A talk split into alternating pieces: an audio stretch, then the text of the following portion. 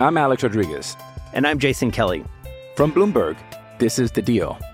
Each week, you'll hear us in conversation with business icons. This show will explore deal making across sports, media, and entertainment. That is a harsh lesson in business. Sports is not uh, as simple you know, I- as bringing a bunch of big names together. I didn't want to do another stomp you out speech. It opened up so many more doors. The show is called The Deal. Listen to The Deal. Listen to The Deal on Spotify.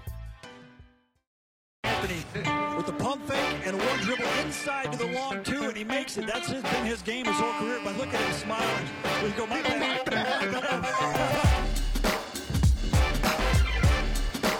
the long two.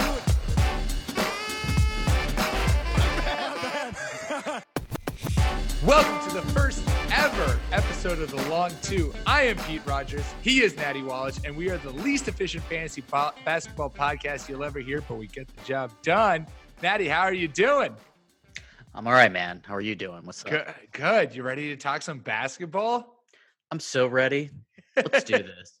Go Team USA, man. Go Team USA. Uh, so, for everyone, since this is our first episode, I figured we do a little background on us. Uh, both of us, we were both fantasy basketball writers for faketeams.com, which is SB Nation's uh, fantasy sports site. Um, Natty's been with us. You've been writing for a little over a year now. Is that right? Seems like that. I Maybe think more? this is actually going to be my third season. Oh my Is that God. right? That might be right. So- You might be right. Damn. Time flies when you're having fun. Yeah, or just you know crying over all of your injured players. Either one. Either one of those things. I mean, both of those things ring true. Uh, yeah, and we and we finally have decided that as I have, you know, tried to take a step away from my NFL fandom because the NFL is a garbage organization filled with garbage people, uh, and and step further into the world of basketball. We figured, hey, why not? Let's do a fantasy basketball podcast. And can I say there are no garbage people in the NBA? There Everyone are. is super cool and great. Everyone's treated the same. Oh, it's just such God. a heaven. I'm just stepping into just like a beautiful situation that I I never even knew how beautiful it was until right now. Thank you for welcoming and Yeah, all the owners are just like us, man. They're so nice. It's God, just it's really cool. so down to earth and so lovable. Yeah, yeah, and generous, you know? That's Yeah. that's that's unique. That's something that we'll never touch on uh, and or see in any in any league uh, other than the NBA. But we have lots Hard to talk agree. about. Hard agree. We have lots to talk about. Uh, really, the only basketball thing in the news as the season doesn't start for a whole nother month, and it's a little little too early to start doing projections. But it's never too early, Natty, to talk about Team USA and America at its at its pinnacle of greatness. Well, I certainly agree with that, especially since game one is this Sunday at 8:30 against the Czech Republic. Put your game faces on. This is what we've been waiting for. I feel like I feel like nothing is more representative of America right now. The fact that there's a fucking Plumlee on the USA basketball team. It's amazing. That's how It's- dark of an existence we are currently at in this nation. Yeah, like his parents don't even know who he is. They're like, "Wait, like which plum? Which are you?" Wait, we had Mason?" we had too many of them. Which one is it? I Um, mean, they're they must be super cool. Like, let, maybe we should have more of them. yeah, maybe maybe this is actually how we will survive our retirement is by having just copious amounts of basketball players who are middling NBA level players who still somehow get contracts and make it onto the uh, USA team. I think you just did an anti jinx and you maybe have money on the Plumlee, and uh, I hope he becomes a superstar during this tournament. It would be incredible. He's he's going to be the guy, as we see with like every USA team. He's going to be the guy that like comes away from this that suddenly has lifted his like notoriety and status to a whole new level that people never expected for him. And he's just going to become this international star uh, and take the league over. You thought Zion Williamson was going to be the face of the NBA for the future? Huh, no, it's Mason Plumlee. Yeah, totally. Like, there's an opportunity here for him to go up against his teammate Nikola Jokic, the Joker. And if there's going to be nuggets on nugget, like a gold fight, I'm just so down for that. Let's do this. let's let's go. Um, but the fact that there has to be a Plumlee on this team, obviously, it's been a, a wide narrative about this USA uh, USA team. Is the fact that everyone is bailing what is what is going on here? Where's everyone's American spirit? Wait, what do you mean? No, we got the team we wanted. Wait, This- wait, no, I thought. Exactly. I what- mean, it's the team you want. Go Celtics. Team Team Green. That oh, is. it's yeah. just so ridiculous. I can't believe there's four of them. Oh, that, like, beautiful. There should be a rule. You know, like you guys have an extra month to prepare. It's crazy. It's gonna be perfect when when Kemba comes into when the NBA season start and Kemba and Marcus and Jaylen and Tatum are all besties and they just start Yeah. torching teams. You know who to thank? It's Team USA. Totally. And they know how to play together. And the really ironic thing is that Gordon Hayward will again be the guy left out oh, and like might take a minute to Oh. acclimate back Oh, to a Celtics team that is like poor a Gordon. month into playing. and isn't that just how it works? Maybe they should just let him on as like a the reserve 13th player. Yeah, yeah, yeah. Like he should go to the games at least. God, Just at least watch and see how the dynamic plays out. Maybe he can hang out in the locker room like a fan. For sure. It So would why- be interesting to see if anybody actually goes to these games. I Mm-hmm. mean, I'm sure someone's in China doing like, you know, ads or something. Yeah, so well people will by. show up. Yeah. So why isn't anyone playing? Why did everyone bail Team USA? Well, I told you my conspiracy theory, which is that no one wants to lose to Giannis. Which is fair. I, I- feel like that's a pretty valid conspiracy theory. yeah, because like, who is going to guard this guy all over the world? No, Like, you, there there is an opportunity here. Same for Jokic, really, right. for them to dominate on a global stage.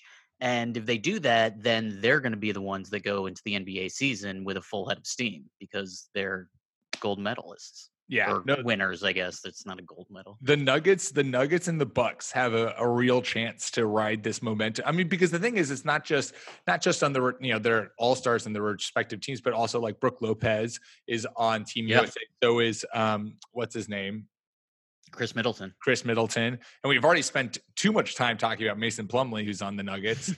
How dare you? What? I'm sorry. Too I'm much Mason? I don't think that's a thing. Suddenly, Mason Plumlee is just going to become like a third host to this podcast. I, let's bring him in. He, Yeah. he probably has a lot of insights. He's probably got a lot of free time too. Um, I mean, it's just it is interesting, and I, personally, I'm here for it. Like, I am totally down for a like young players slash maybe the people who are stepped down from that upper echelon of NBA talent going out and like repping America and just being having like I think this is how Pop wants it. I think Yo, Popovich yeah. Wants this like team of like these kind of young guys looking to prove themselves and doesn't want to have to deal with egos and like mm-hmm. James Harden like trying to show off or trying to like you know rest himself for the actual season. It's like no, I don't want to deal with that shit. I want young players who are like here to like work hard and fucking grind out games, you know, and and this is what I think this is the team USA that he was wanting. Yeah, I mean that's an honest to god real reason for why some people might have dropped out because they just don't want to have that type of coaching. Yeah. I mean, everybody loves Pop, but maybe the NBA players don't all love Pop. Um, you know, I can he's ex-military. I could definitely see him being a bit of a drill sergeant and maybe not as much of a player's coach as uh for as much as we love him and as successful as he's been, you know, maybe he doesn't jive with everybody. Kawhi proved that, right?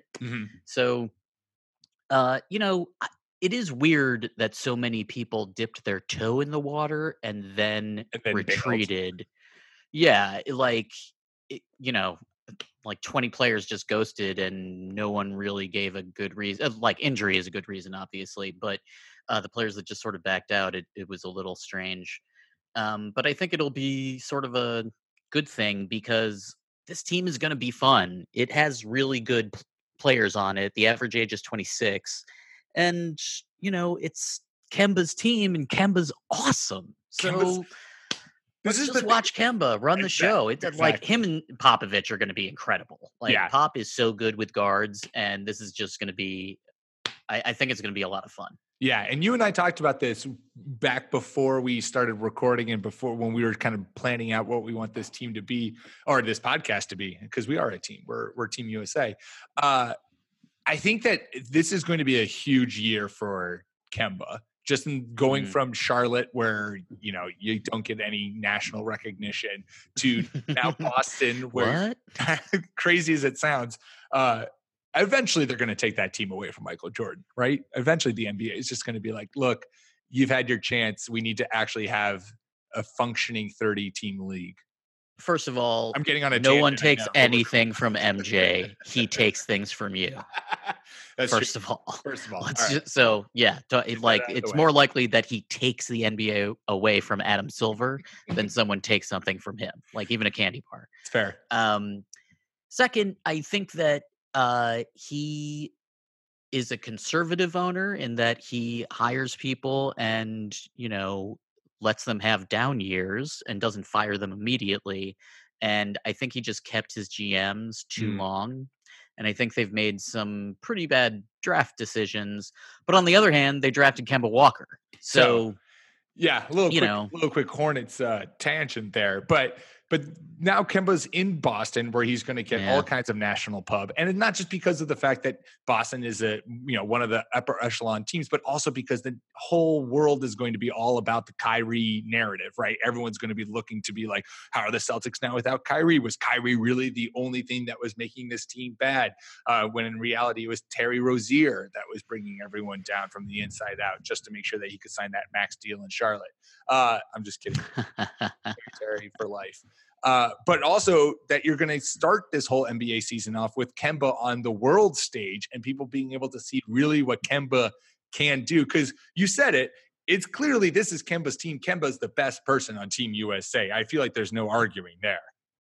uh, yeah, totally agree. There's, I mean, it it is his team, and I think it's I think Boston's going to automatically be his team when he walks in too. Like Gordon Hayward might overall be a better player, but he's had a down year after having an injury that is devastating and takes probably at least 18 months to really play yourself back into shape.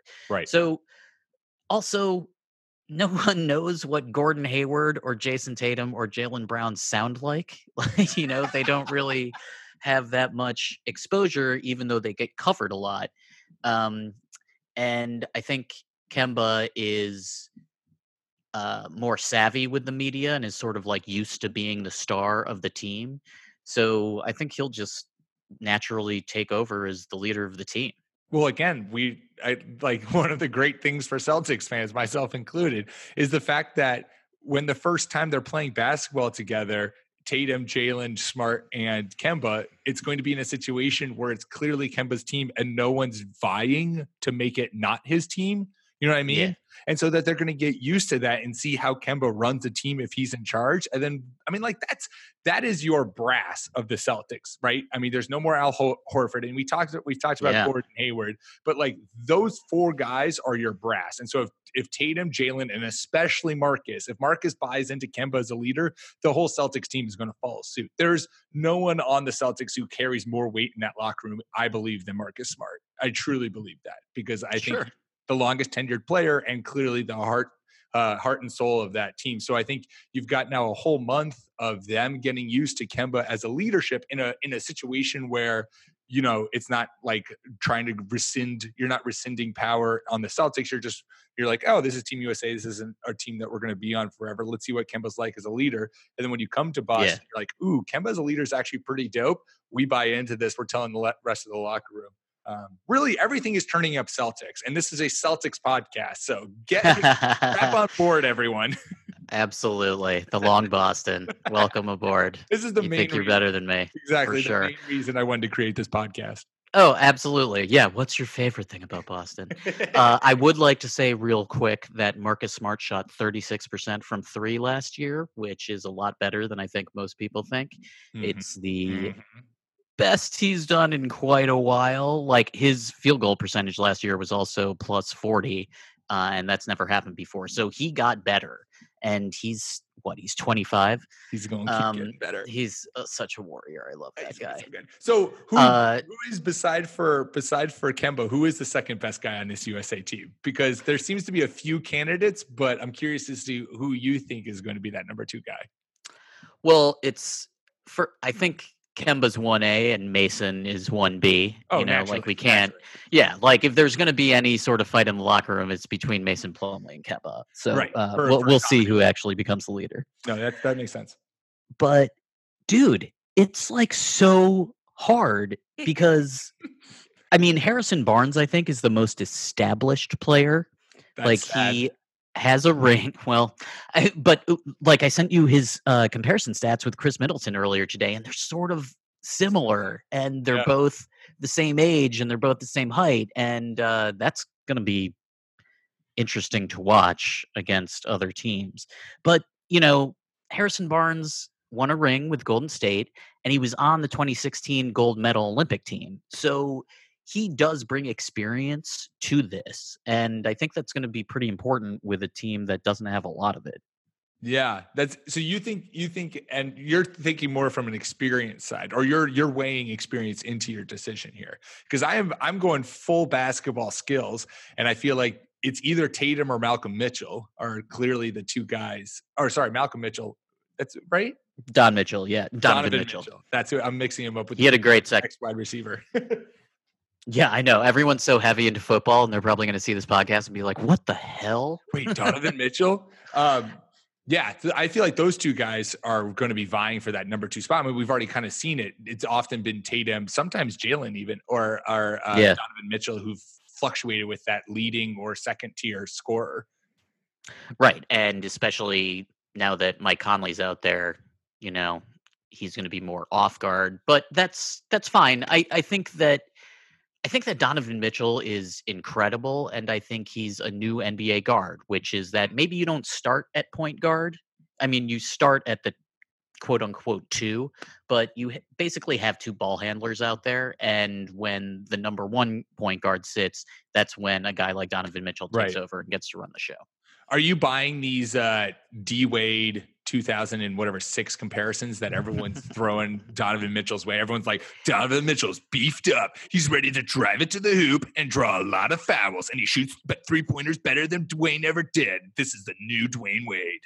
it's not hard to shoot better at three than Dwyane Wade. But I will say this comparing anyone to Flash is ridiculous. Like, the dude's a Hall of Famer. He's one of the best guards we've ever had in the NBA. And that kind of um, comparison is like fun to make, especially if you can make the numbers work. But like Donovan Mitchell is a child in NBA terms, and D Wade is one of the best players who ever lived. So I don't think much of that statement. I do think that Donovan Mitchell is going to have a great year, though. And I know that it's always sexy to say Utah is going to be good. And I'm doing it again because I don't care. I love Rudy Gobert. I love Mike Conley. I love Joe Ingles. And uh, I'm beginning to love Don Mitch. Yeah, I'm always amazed. I always find it funny that people are like, "Well, I know everyone's saying Utah is a sexy team." It's like, how, when, how often is that? af- I feel like Utah is always a team where people are like, "Well, I mean, I would love to give them some love, but they're in the West, so we're just going to ignore them." I feel like they've been that perpetually forever, and like. I've heard praise for them this year. and Even still, like even in my head, I'm just like, yeah, but are they? I mean, come on, Utah's not competing with in the. You know, they're not going to compete too much in the West, and then they do. And Mike Conley, I think, is a huge get for them. We're bouncing all over the Oh, place yeah. here, but that's going to be a fun team to watch. I mean, one of the things about Utah is that their schedule is always um, favorable to them in the second half. So they Mhm. always have good second halves. Yeah. And so everyone always thinks, oh, they're going in with momentum. Right. Um, and, you know, their fan base doesn't have a great reputation, um, but it's hard to play there. It's really hard to play there. So they have a good home court advantage, and they usually have nicer second half schedules, which helps propel them into the playoffs. The thing about them this year that's different is that Mike Conley is a real scorer. Like Yeah. he can shoot. Um, his second half, you know, three point percentage was great. Um, and he's just a completely he's like what people wanted Rubio to turn into. And he's already there. Or, you know, he's all he's at that level already. So I think it's going to be pretty hard to beat that team. Especially, I mean, Rudy Gobert is just one year better, you know? Yeah. No, I, I agree, and especially if Mitchell takes anywhere near the next step people are thinking Yeah, of. And that's totally. and that seems to be i mean like i mentioned with mason plumlee taking over the league um, this is this is something that like people have impacts that playing team usa has had on players where they've gone in especially young guys they've played for team usa they've had that extra month to you know play under a different coach learn some different things Right. play with players who they haven't normally played with and then they bring that into the season and sometimes we'll see a couple players take huge steps because of what team usa gave them I feel like everyone's chalking Mitchell up to being that guy. Uh, but I am going to pick the homer pick here. I'm going to say that Tatum, this is huge for Tatum. I mean, we saw Tatum his Sure. rookie year was a monster, right? And then he Right. spent the summer with Kobe, and Kobe was like, make sure you shoot more two pointers. And all of a sudden, Tatum just like became What a good power- Kobe. Yeah, I've been practicing that that one for a long time. Tatum Damn, all I of a thought he sudden was like, here. 18 footers was the shot as opposed to you know sending all 6'11 to him driving to the hoop and dunking on lebron um, and i think Yeah. he got in his head and i just think i think this is a huge year for tatum to be that player that we were all expecting him to take after the, that step after his rookie year and i think we're going to see that and i think this team usa playing this summer under pop playing with steve kerr there as well and playing with these other players is going to do a lot for him making a big leap forward into year three Yeah, that's the thing is that these guys now get Popovich and Steve Kerr. just, just for And there's a bunch of other great coaches on this team. Uh, I think Villanova's head coach is, you know, one of the assistant coaches. But um, the thing about Tatum is that I actually think that this season is more important for Jaylen Brown. Mm. Um, if he can't improve, then I think he's probably not there very long. I think they'd use him as a trade asset.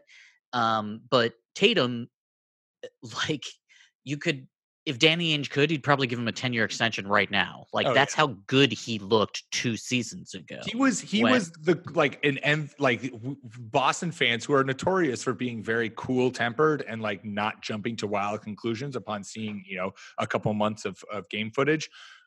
It was basically just like, oh, Jayson Tatum is our like our MVP. That's Yeah. he's going to be a league MVP at some point in his career. That's what Yeah. saw from that rookie year. Like, I bet you that someone in the front office was like, okay, what do we think we could get for Kyrie and for Gordon Hayward? And let's just build around Tatum Right. right, now. Right. Um, and it ended up that's sort of what happened. But uh, but. Tatum, like I know that a lot of people are talking about this is a must year for Tatum, and I don't really believe that. Like he's last year was so weird for Boston that I kind of feel like you get to call a mulligan and throw it all out.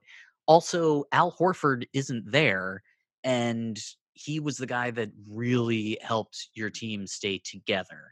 Yeah. So I think Tatum, eh, like he's going to be better, and he if he's as obsessively averse to doing anything other than shooting mid rangers, then we can talk about it as being an, a, an actual problem. But last year was so strange that tanking the fucking Celtics after Yeah. from retirement.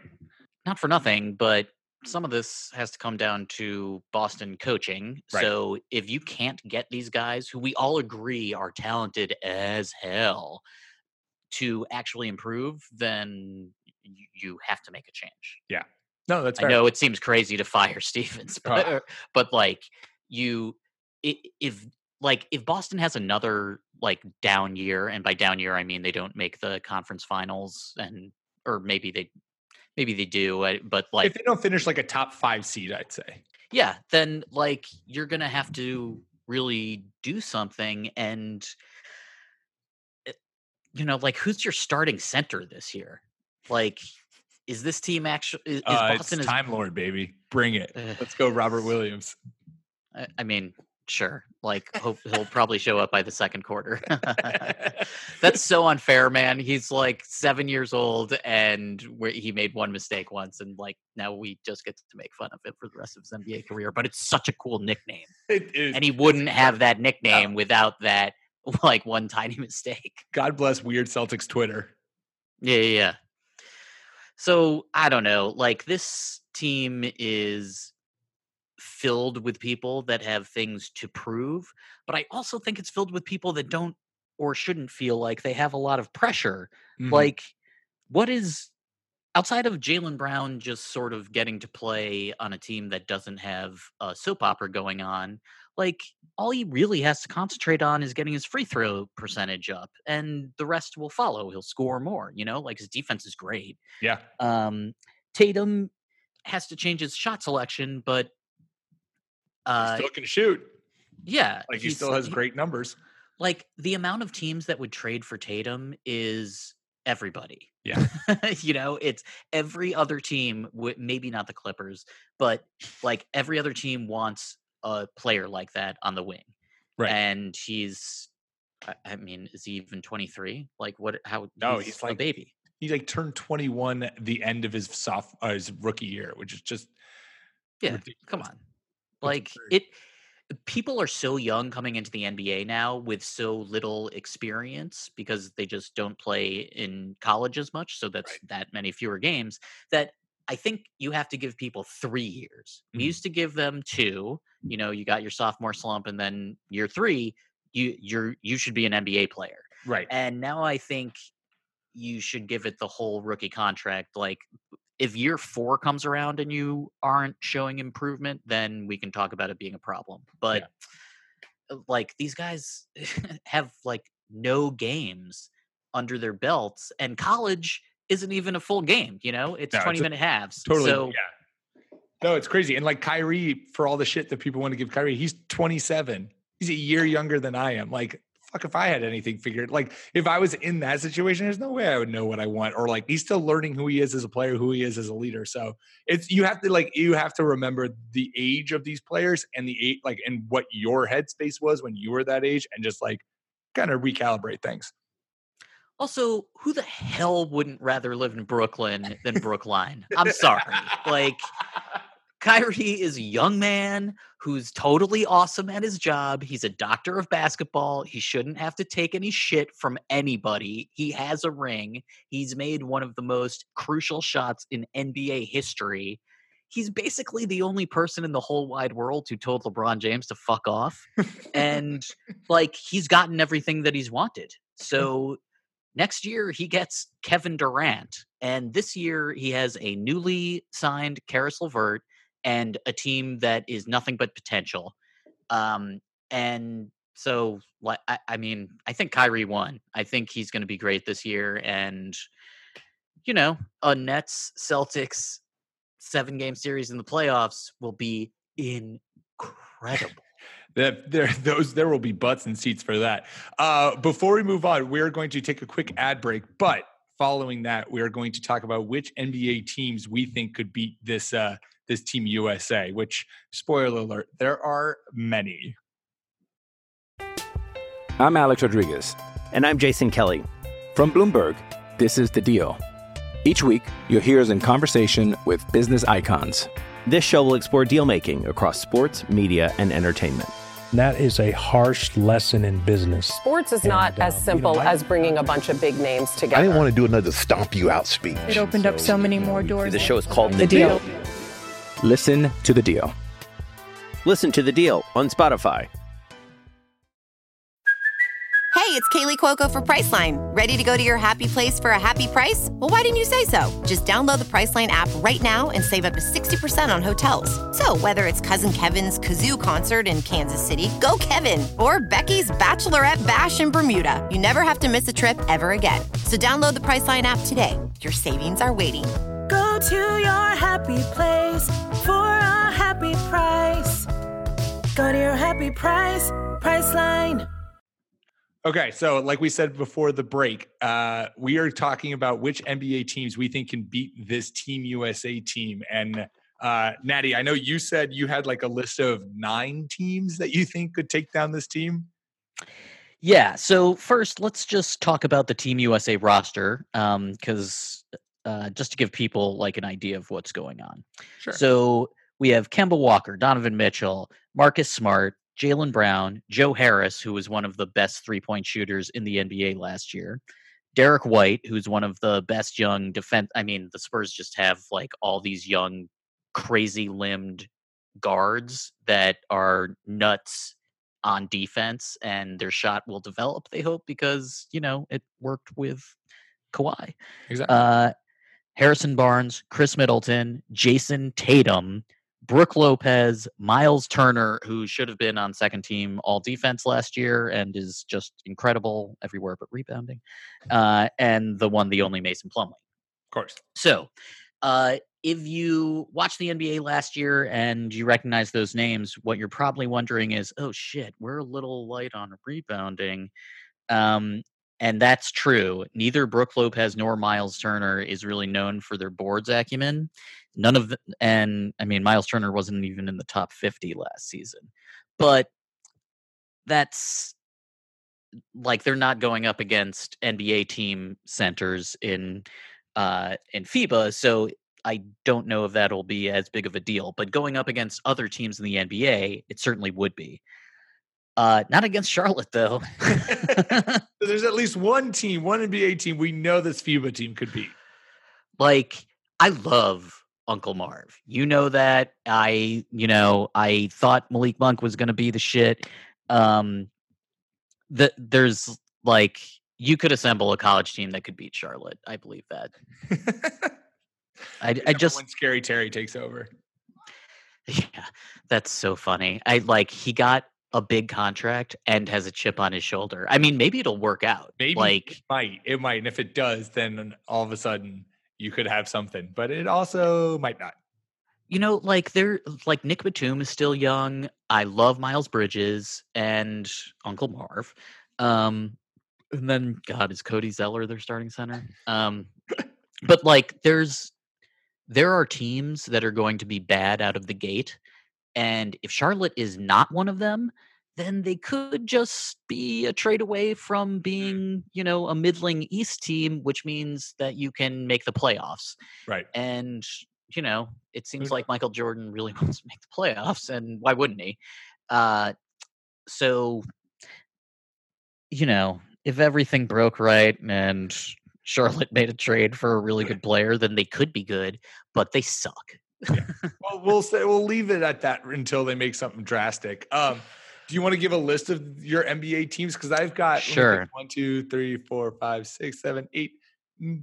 I might actually have nine teams too who I think could beat this FIBA team, but I'll let you go first. Okay. Uh, I think Cleveland is totally rotten and would lose to this uh, FIBA team. I think Memphis would lose. I think Washington, D.C. would lose. I think the Knicks would lose. The Suns, the Hawks, Dallas, and Orlando. Those are the teams that I'm pretty sure would lose. Yeah. Yeah. I did I did I listed the teams who I think could beat this FIBA team. So I had Warriors, Rockets, Nuggets, Lakers, Clippers, Trailblazers from the West. Sure. Bucks, Sixers, Nets, and then Trae Young by himself in the East. so it's just like a team of Trae Youngs, Just- or no, it's no, just, just Trae Young by himself. Trae Young by himself would beat this FIBA team. He was so good after the All Star break last year. He well, was so evidently, good. evidently, like in practice slash tryout slash whatever things were, you know, in intramural stuff for the FIBA team, he was just like roasting everyone, and then Yeah. got injured or something, or, or realized that he wasn't going to have a real role on this team because Pop liked, uh, you know, uh, whatever his name is, White more. Uh, Yeah, duh, his own player that can play defense. Yeah, my God. so then Trae Yeah. Young was like, "All right, screw this, I'm out." Um, but evidently, he was just like roasting the whole team by himself in practice. So I was like, "All right, cool. Trae Young's going to take this team down." And that's sort of the thing. Like, I do think that was a good decision because there's no reason to waste a roster spot on someone that can't play defense. And Trae Young can't play defense Right. yet. Right. He's young. Um, but the Hawks are going to have a lot of really high scoring games, and other teams will look good playing them just because Atlanta's defense is going to be, at least the backcourt, like not great. Yeah.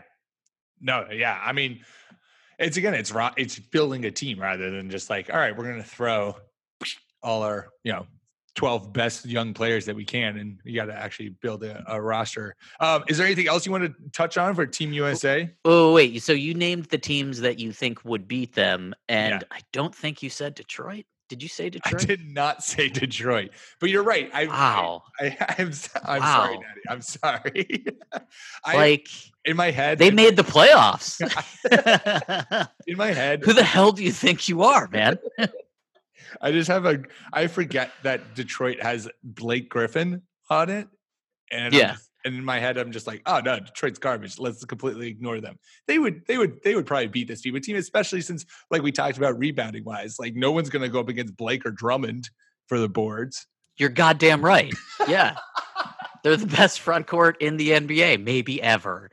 So I yeah, just I mean hey, I just want to point out, I didn't say the Celtics because that would just be Gordon Hayward and a bunch of bench guys versus the four best people on the Celtics. Oh, but what about Semi Ojeleye or whatever Oh. his name is? Semi Ojeleye is going to Semi Ojeleye, excuse be me. Our our rock is going to be our, our secret piece that we're going to use to just shut down Giannis Antetokounmpo because Semi Ojeleye does a thousand bicep curls a morning. I will say this the Celtics are going to make a trade this season, and it will be fascinating to see who they target and why. Yeah. Um, they are like- if they get themselves a good. I mean, have we talked about this before? Have we talked about the like this small, beautiful world in which the Pacers Oladipo doesn't come back healthy or Oladipo gets injured again? The Pacers decide to blow things up and they trade Miles Turner. Can we talk about this for a hot sec? Sure. It you know, it ties in with both topics, which is Celtics and Team USA. I mean, this is what we're talking about the podcast. Sure. So let's look at it through the Miles Turner lens. Miles Turner, he is basically a pretty okay three point shooter. He made 76 total in uh, on 38% shooting from three, and Embiid shot 79 total on 30%. So at, in similar minutes.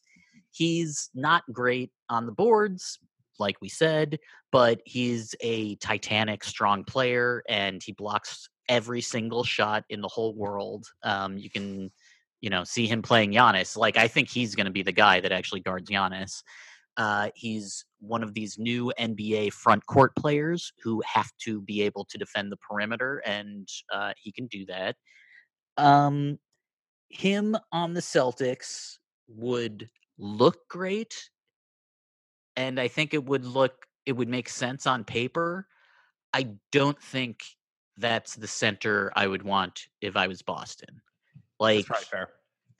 I think that the looking- Raptors will probably be more willing to sell, and I think I'd rather have Marcus Gasol or Serge Ibaka than Miles Turner, just because like Miles Turner also needs to be fed, and you know he's a young player trying to make his name. Uh, so if you're gonna trade him away, like if he's not just gonna be a vacuum on the glass, then he's gonna need to be an offensive player. Right. And Yeah. there's only, I, I mean, that's the hidden like fault line in the Celtics again this year is uh, who gets the shots and when. Right. Like who close is Kemba going to close for the Celtics? Because if he does, then isn't that the same problem you had last year with Tatum? Mm, yeah, I think if Kemba's still closing, I trust Kemba. Unless unless unless Tatum shows that he is willing to shoot something other than an 18 footer. I know I'm Right. bad mouthing the long two on the long two podcast, but I, mean, I, I have to think of Tatum's uh, ability to reach full pinnacle excellence. Yeah, we should say it's not that Tatum took long twos. We love long twos here. love DeMar. DeRozan is one of our favorite players. Amen. It's that he only did that. You know, that- like that was the he- only shot that he ever allowed himself to take. like he when- wouldn't go in for layups. I, I mean, the like whole thing was just so seven feet tall bizarre. With like a 30 foot wingspan and can, you know, can do Giannis stuff, can do Giannis and Durant stuff or long around the rim and wasn't doing it. Yeah. So it's, but like I said, man, I think you just have to throw away that year because it was just so strange. Like, what lessons are you supposed to take from that season? No, nothing. Just the fact that it did not work in any Also, imagination. Danny Ainge, like, he lost some good players, and that Brooklyn trade didn't end up getting him anything except Tatum, right? So, Yeah. And Jaylen. uh, sure. Like, Maybe that's something. Yeah, no. It's the the Brooklyn trade went from looking freaking incredible to being well, okay, a little less a little less incredible. but that's the way it goes. Like that's what the process was all about. It's Yeah. not the fact that you're going to win every trade or every draft pick. I mean, Philly, you know, didn't do that well with a couple of their draft picks. Julia for. Uh, it's that you have so many chances. Right. Like right. that's what asset acquisition is all about. It's having more chances. Yep. Uh, do you want to talk about Dwight Howard returning to LA because you can't quit it? Yo, do I ever? Oh my God, what a great signing. So under the radar. This is amazing. I would just like to say that this is happening because of Kawhi. like the Lakers reeling because Kawhi was like, I'm gonna go to the Yeah. Like whether Kawhi did uh, sabotage both the Lakers and the Raptors in free agency because he's so ninja, or whether that just sort of ended up happening and the Paul George thing just like came out of nowhere and all of a sudden that was a possibility. Uh, it doesn't matter because both the Lakers and the Raptors were seriously harmed by not being able to go after people in free agency. Yeah. Like, think about how different free agency would have looked if the Kawhi and Paul George thing had been announced before free agency began. Oh Like, yeah.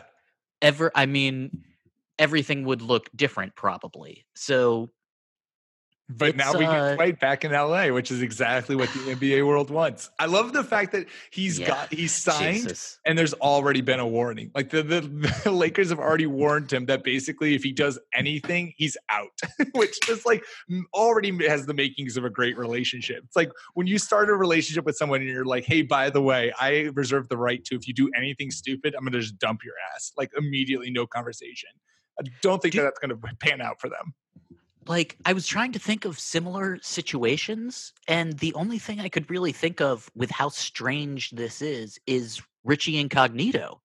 like Right. Yes. the dude keeps getting signed, and it, he's like clearly a problem, Yeah. and uh, it's just it's so bizarre to know in the public eye that like someone just isn't liked. You know, like Dwight Howard. If Dwight Howard wasn't Dwight Howard, he'd totally be a fine backup center. Like, es- especially for no money. Like, who ca- You know, people would be lauding this the Lakers. They'd be like, "Oh yeah, that's such a savvy thing to do," um, because there is upside. He's not that old. Um, but he is his reputation, and him as a real person probably isn't reflected by his reputation. But it is so strange to know uh, by everyone that like this dude just isn't liked. You know, Yeah. It's No, like well, he I just mean, doesn't get a. He irritates people. Yeah. Well, it's just the fact that it seems like he's not willing to like buy into what's required of him being now like a bench center or, you know, a role player. You know, it's like he still has this vision of himself or clearly, see, you know, doesn't want to do the nitty gritty of setting picks and getting down by the rim and like that kind of stuff. He wants to kind of hover around in his, you know, post and, uh, and kind of work from there. So I think if they can get him to buy in and like accept his role, which I know every single offseason someone was there's a bunch of things that were going around about how Dwight Howard losing 20 pounds is like a summer tradition for him. They're like going into every year. It's like Dwight Howard's lost 25 pounds. Um, but uh, I mean, maybe Yo, if I lost twenty pounds, I'd want the media to talk about it too. Damn it! if I did all that work, God damn it, I would broadcast that thing everywhere. Yeah, I, I will say the biggest thing that's going for Lakers fans uh, and for Dwight Howard fans is that the Lakers haven't made the playoffs since 2012 when he left, which I think that damn. if they make the playoffs this year, it's officially Dwight Howard's team. I think LeBron and AD lose all right to call it their team because Dwight Howard is the one who took them to the playoffs. They weren't able to make it with LeBron, and now he's back and they can make it to the playoffs. It's officially then Dwight Howard's team. So you just described a world in which Dwight Howard takes over the Lakers, which is led by LeBron James, and then there's also Anthony Davis there, and I think that's going to happen too. I think that's just how, those are the rules of basketball. If you if you- also, dude, my God, the Venn diagram of Lakers fans and Dwight Howard fans must have connect. such a strange connect. Like, like there's people in LA, I'm sure, who still have a Howard jersey, and now they get to rep it again. Oh, That's yeah. not bad. Oh, it's incredible. No, it's a beautiful, it's a beautiful like marriage. I mean, because when it happened the first time, everyone was like, "Oh my God, this is Shaq 2.0." Like the Lakers are getting themselves Yeah. another big man from Orlando in like the Right. peak, and we're gonna do this with Steve Nash. Uh, and then it did not happen. It failed miserably. Then Dwight bounced around a bunch, and now is back uh, and is going to lead the Lakers to the playoffs again after whatever a, a six year, eight year drought. That's that's that is king of LA to talk right there. That's that is Dwight Howard's potential right now is to return to become the king of LA. Like he'll he'll have to be in Space Jam too, just because he'll replace like, LeBron in Space Jam too. Yeah, yeah, yeah totally. This That's is a coup. LeBron is- who? I I will say this. Um, as a guy who had always loved Dwight Howard before things got weird, um, he's played on shitty teams recently, teams that weren't really going anywhere, and teams with players that just weren't as good as he was.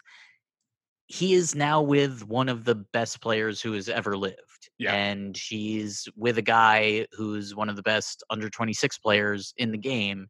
And there's, you know, there's reason to believe that he will be good. like uh, we might be uh overemphasizing his locker room stuff mm-hmm. over his actual play on the court.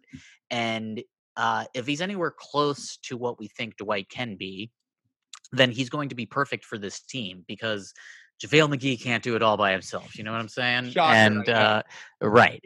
Um and Dwight can still like two years ago he was still a player who could change a basketball game. He didn't change every single one of them, but he could change any single one of them, if right. that makes sense. Uh, and there's going to be nights. I mean, I swear to God, there have to be nights where LeBron James doesn't play and where Anthony Davis doesn't play. Like, you should try to play at least one of them every game, but there's a world in which Dwight Howard is the third best player on the Lakers. And uh, that's something that I don't even think is like unlikely. It's like a good player who has had injury on bad teams and is now on the Lakers and gets to compete for a title. That all if it wasn't Dwight Howard, we would be thinking to ourselves, "Oh, this is good. This is great. This is his chance." Mm-hmm. You know, like this is a, the sort of player who, if he gets a ring, he'll probably go into the Hall of Fame if he isn't yeah. already. Yeah. Um, and you know, like what's his competition? Like Danny Green and Kyle Kuzma. Dwight Howard at his best is obviously better than either of those guys. He's better than both of them put together. So I think we will have some Dwight games this year. I really do. I hope we do. I, I agree with you, man. When he was in Orlando, I love Dwight Howard. Uh, yeah, I love the su- whole Superman mantra and the whole you know goofy uh, personality, and it just seemed like it's graded on people since then and I would love to see him return to some sort of level of competence uh, this year. Yeah. I mean, odds are that it's all a big disaster, and LeBron never wins a ring with the Lakers, and next year they're bad again, and he demands a trade and comes to the Knicks. But like, whatever. Yeah, let's root, let's root for nice things. Totally. Exactly. Why can't nice things happen to LA? Huh? yeah, man. God, Lakers that, those poor bastards, so dude. Ugh. They just, I just want something. I just want them to have something nice once, just, just once. Uh, speaking of nice, before we wrap the show up, uh, one of the things that we we're going to do at the end of every show is we're going to talk about our favorite things from the week and just in life in general. Obviously, once the league starts and when the NBA season begins, maybe these things will be more more or less particularly NBA themed. But generally, I feel like it's nice to end the show on a positive note and just talk about things that you've been enjoying recently. So, Natty, what's been one of your favorite things of this week? Not to toot my own horn, but I mm-hmm. made my fantasy baseball World Series, so oh, that's one guy. of my favorite things. I know, I know, it's fine. Drink it in, you know, just absorb it. Bask in my glory. Um, I, you know, basketball's coming back, which is great. Uh, and I would just like to tell people that uh, the Boban Boban Marjanovic is playing in this tournament. So if you needed another reason to watch, go watch that dude because he's great. Uh, he's on Joker's team actually, which will be incredible to see if they play at the same time. That would be incredible. Oh my god, that's amazing! I need to see that. Yeah. Oh, and it's also been lovely here in New York for the past couple of days, so that's nice too. How about you, man? How's Ann Arbor?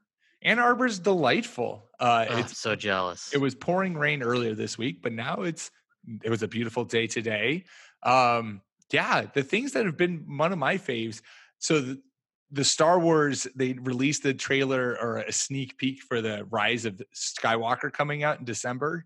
Um, sure, arguably the worst title of all time in human history, but not- sure, it's not cool. really, not really kind of resonating with what I was looking for, but uh, but it did have what everyone was freaking out about was Darth Rey and her foldable lightsaber, which is like on one hand dope. On the other hand, it's like when would you ever need it folded? What's the point of a foldable lightsaber? Um, but I'm totally here for it. And also in in ties with that, and maybe it'll just be illusions that they reference. I saw a tweet a long time ago that was basically saying that John Williams in an interview who does all the music for Star Wars, he said that every Yeah. Every piece of score that he's ever written will be in The Rise of Skywalker. Oh, interesting. Which in my head, I immediately went to the Darth Maul theme from Phantom Menace. And does Oh, that mean oh, no. we're gonna have a Darth Maul sighting, or is that what's gonna be playing when Rey has her foldable lightsaber and unfolds it to be dual wielding? Are we gonna hear the Darth totally. Ugh, Oh my god, dude. is just gonna make me stand up in the middle of the theater and start shouting for pure joy. that just makes me think like are we going to get a Qui-Gon Jinn sighting like is he going to be a force ghost? This like the problem that I have is obviously the new lightsabers are wicked. They're just so cool looking but is every movie going to have to one up you know like Um, can't Yeah. like get off my lawn kids. What's wrong with Luke's boring sort of blue lightsaber? Like come on man. It was I mean, simple. Yeah. it's an elegant weapon from We don't need uh, to complicate it more than it already is. but yeah i mean like all of the star wars stuff is amazing and it's I, the one question i had was do you feel like it's the end of this trilogy but do you feel like it's the end of this cast That's a good question. I mean, so Disney's doing, they're like now building out their whole Disney Plus channel, their whole streaming service with a bunch of like seemingly like movies or at the very least TV shows. Like I know they're doing the TV show about Boba Fett and his kind of like, mandalorian Yeah, hell yeah which looks dope. challenge accepted Um, yeah So I wouldn't be surprised if they had some sort of thing where they are doing like maybe spin-offs with the characters on Disney Plus. I do know that the showrunners for Game of Thrones are doing the next three Star Warses, which are supposed to come out in like 2022, 2024, and 2026. But I don't know if that's supposed to be in reference to this trilogy or if it's supposed to be like a whole new, you know, or this whatever now. What do you call nine movies? This whole world storyline narrative. I don't know. But i mean that doesn't fill me with hope that it will end well thank you very much uh, Jesus, that's cra- it's crazy that people get signed for three movies at once. But oh, um, yeah, it's the world we live in.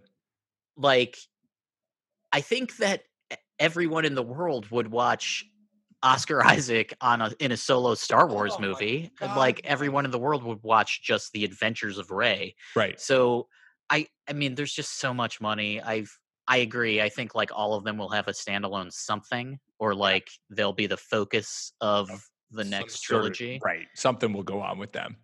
Yeah. I mean, I still to this day, I just rewatched it recently. Rogue One is one of my favorite films of like the last three years. I thought that was just an absolutely incredible movie, and it was one of those, and it was a movie where I knew from the because I'm have seen Star Wars and am a nerd. Like you knew everyone was going to die in that movie, and yet I still was Yeah. like emotionally invested in everyone. It was like, oh my god, I love this. I need more. I thought this Yeah. was incredible. So they can do it. Like they can make ex- really good standalone Star Wars movies that don't have any, you know, players or or, or overlap with the kind of OG trilogy storyline. Um, you know, kind of have Yeah, references. sure. But I'm sure they're I'm sure they have huge plans all for Disney Plus and what they're going to roll out. I mean, the thing with uh, Star Wars is that they're gonna have to start doing genre films. Mhm. Uh, you know, like a Star Wars horror movie, uh, just Oh, because there's gonna be so many of them. You know, so just like when the books were getting pumped out after the Timothy Zahn trilogy back in the day in the old expanded universe, uh, like they're gonna start letting different people do different things with the universe. yeah, So, you know, which I'm here we- for. Let's do this. yeah, like it's there. There's one thing that we know for sure. It's that Chewbacca, C3PO, and R2D2 will be in absolutely all of them. And the Millennium Falcon is Chewie's ship, and R2D2 is the hero of all of these stories. He's the one that saves everybody all of the time. I feel like and they're 3PO's there too. I feel like they're and CPO, 3PO's in the corner. Uh, I need there needs to be a, a like a a 30 for 30 about R2D2 actually being the one who saved the galaxy. Yeah, his his Vorp is like sky high. He's Right. just like he we we didn't know that he could fly in the original trilogy and he he still saved can. everybody. Yeah, totally. So that's nice. He has like a Um, whole litany of lightsabers just stored up in him that he can Yeah. fire out to whomever needs one at any time.